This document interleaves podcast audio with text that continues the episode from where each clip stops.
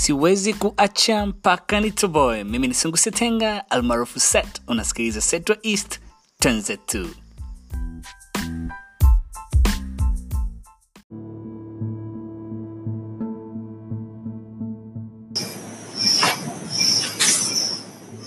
Habari, ni furaha yangu tena kukutana nawe tena kwenye hii podcast ya Setwa East. Mimi ni sungusetenga au unaweza kaniita Sunguli, na leo tarehe kumi na saba mwezi wa nne napenda kuendelea na mwendelezo kidogo tu kuhusu swala zima la COVID-19 au coronavirus disease ambayo inazidi kuchachamaa na inazidi kutuweka nyumbani na lockdown zinazidi kuongezeka na pia muda wa kukaa nyumbani unazidi kuongezeka.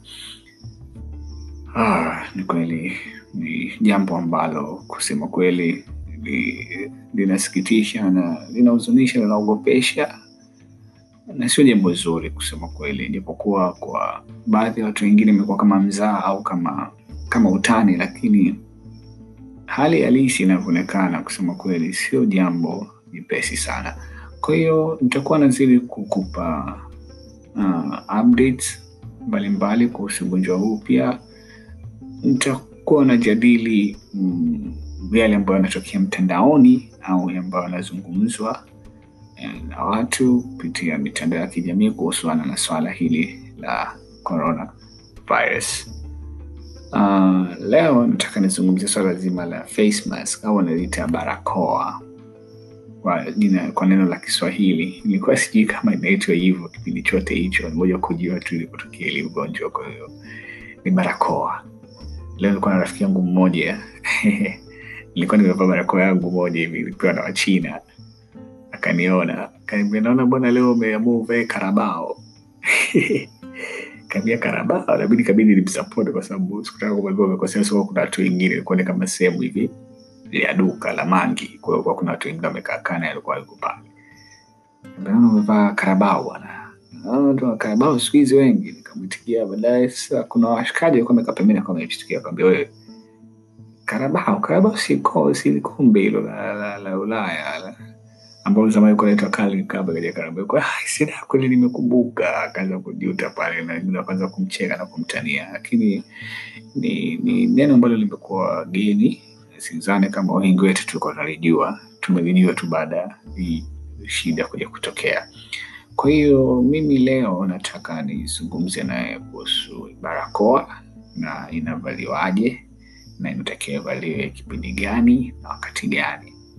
Kwa hiyo leo tutazungumzia matumizi sahihi ya barakoa au kunaweza kuita face mask, maana maradhi ya corona au covid-19 imekuja na mambo yake mengi sana. Kila mtu anaongea anachosema, kila mtu anatoa wazo lake. Wengine wanasema inatokana na 5G, wengine wanasema inatokana na mnyama, wengine wanasema ni ni- ni imetengenezwa maabara kwa ajili ya, ku, ya, ya, ya kupunguza idadi ya watu watu walikuwa wamesema mengi kwao, ingawa kwa wenzetu wa bara la Asia hii desturi ya kuvaa barakoa ni ya kawaida kabisa katika maisha yao ya kila siku. Kwetu sisi huku haya ni mashikolo mageni, ni mambo mapya mapya bwana, kweli kweli. Sasa nataka nikuambie machache kuhusu matumizi sahihi ya barakoa kama inavyoshauriwa na shirika la afya ulimwenguni. Huu watu wanatakiwa kuvaa barakoa na wale walio karibu na, wagonjwa wa maradhi.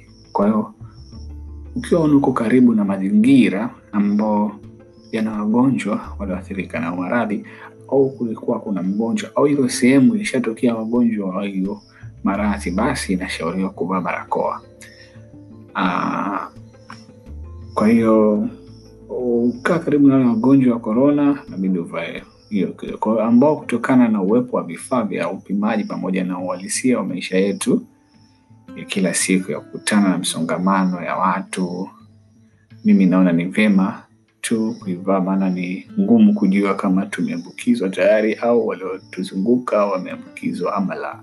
Kwa hiyo ni muhimu sana, tuwezi kusema kwamba lazima tuende, lazima uwe kuna mtu ameambukizwa maeneo ndo uvae, lakini au kama ni maeneo labda amesadikika kwamba ameshapata maradhi ndo uvae. Hapana, kwa mimi navyoona ni vyema tu kuivaa, maana ni ngumu kujua kama tumeambukizwa tayari au waliotuzunguka wameambukizwa ama la. Kwa hiyo ni muhimu kuivaa kwa sasa sana sana kwa nchi yetu kwa sasa imekuwa kwenye sasa ile hatua ambayo sio nzuri. Kwa hiyo ni muhimu sana kuvaa barakoa. Kwa barakoa zinafanya kazi nzuri zaidi ya kumlinda mtu dhidi ya maradhi ya korona kama inavyotumiwa sambamba ya njia nyingine za kumlinda mtu dhidi ya virusi vya korona, yaani kunao mikono kwa maji safi yanayotiririka na sabuni au vitakasa, vitakasa mikono. Kwa jina la kizungu wanaita sanitizer, kwa kimasai anaita sterilizer au sterilizer. Kama mtu ana kikohozi ya mafua, ni lazima avae barakoa. Kama una kikozi unakoa, basi inabidi uvae barakoa, ni lazima, ili uzuie usikohoe, usitoe zile chembe chembe ambazo nizio kama kumajimaji ambazo zinakuwa zinabeba vile vijidudu, ili uwalinde wengine waliokuzunguka. Kabla hujavaa barakoa, hakikisha mikono yako ni misafi, sio unachukua tu unaliweka tu unatupia, itakuwa inakuletea tatizo zaidi, kwa sababu utakuwa umejifunikia, umejifunga na umejiwekea vijidudu.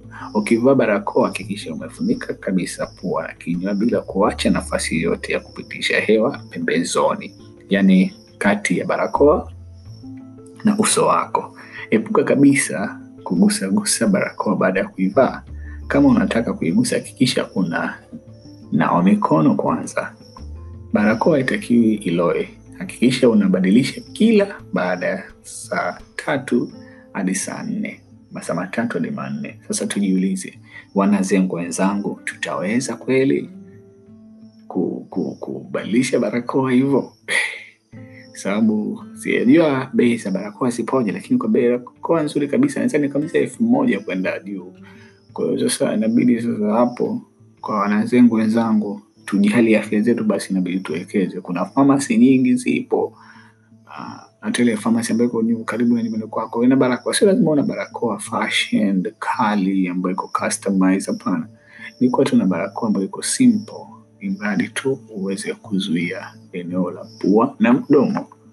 Kwa hiyo ni kitu cha muhimu sana. Wanasema kwamba ikiloa na maji yatokana yatokaa kwenye mfumo wa hewa au mate, inaweza kuwa inaweza kuwa uwanja mzuri wa kutunza na kukuza viini vingine vya maradhi kama bakteria, fangasi vinavyoweza kukuzuru zaidi. Kwa hiyo unajua, ukikaa nayo sana, umeifunga ukaivaa labda masaa matatu, ukaivaa siku nzima, ukaivaa kesho yake au kesho kutwa, inakuwa na ele majasho jasho na ikiloa na majimaji mate na nini, yanasababisha bakteria fangasi kuletea madhara mengine ambayo sio korona, ukapata fangasi. Kama umeweza kuona kama ni mfuatiliaji mzuri wa vyombo vya habari vya kimataifa kama Al BBC, CNN na vinginevyo, wamekuwa wakionyesha wale wauguzi ambao walikuwa wanawauguza wale ambao wamepata tatizo la korona wakionekana kabisa, wana ni wazungu, kunaonekana kabisa alama zile za barakoa zinaonekana katika sura zao, ile zimekaa kwa muda mrefu. Sasa nategemea mtu anaifunga ili anakata siku mbili siku tatu, inaonyesha alama, kwa sababu inakuwa iko tight sana na kwa hiyo inabidi sasa, kama ikiwa hivi, inabidi sasa ukimaliza unaitupa unaweka nyingine, kwa sababu unakuwa tayari umeshaipumulia na matamate na vitu kama hivyo ambapo sio vizuri, ambavyo vinaweza vikaleta bakteria kirahisi. Kwa hiyo ndio hivyo. Kwa hiyo nataka tuseme kwamba ukitaka kuvaa barakoa itoe kutoka nyuma kwenye kamba zake, yaani usiguse mbele ya barakoa.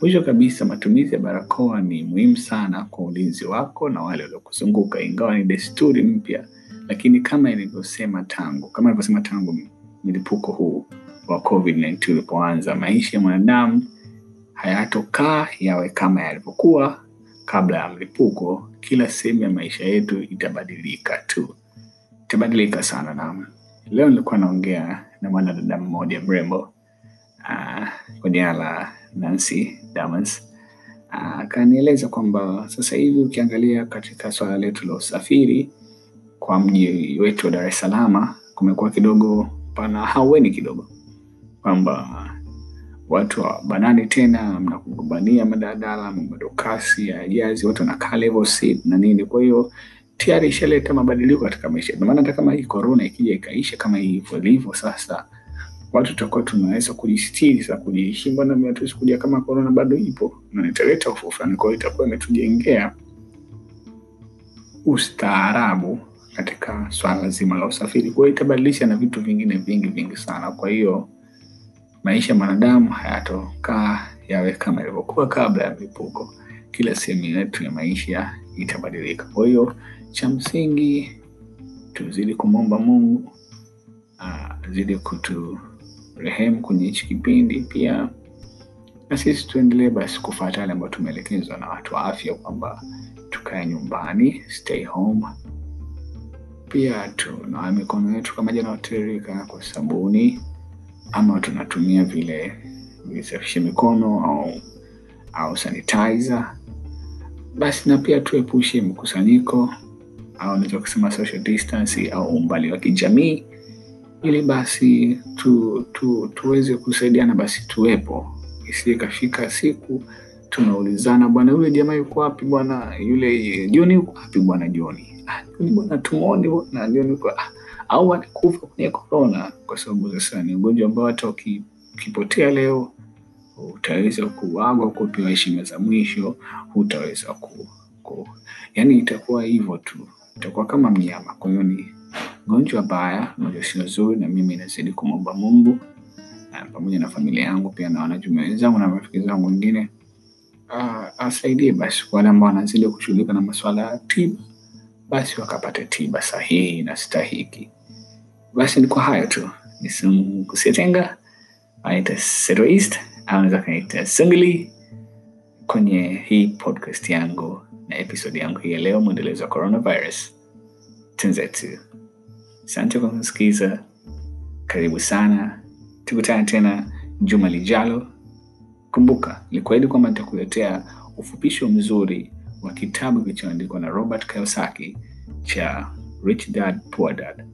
Kiko mbioni, next week nitakuja na hiyo nakala na hiyo podcast nzuri, naamini utafurahia. Asante sana, shukran.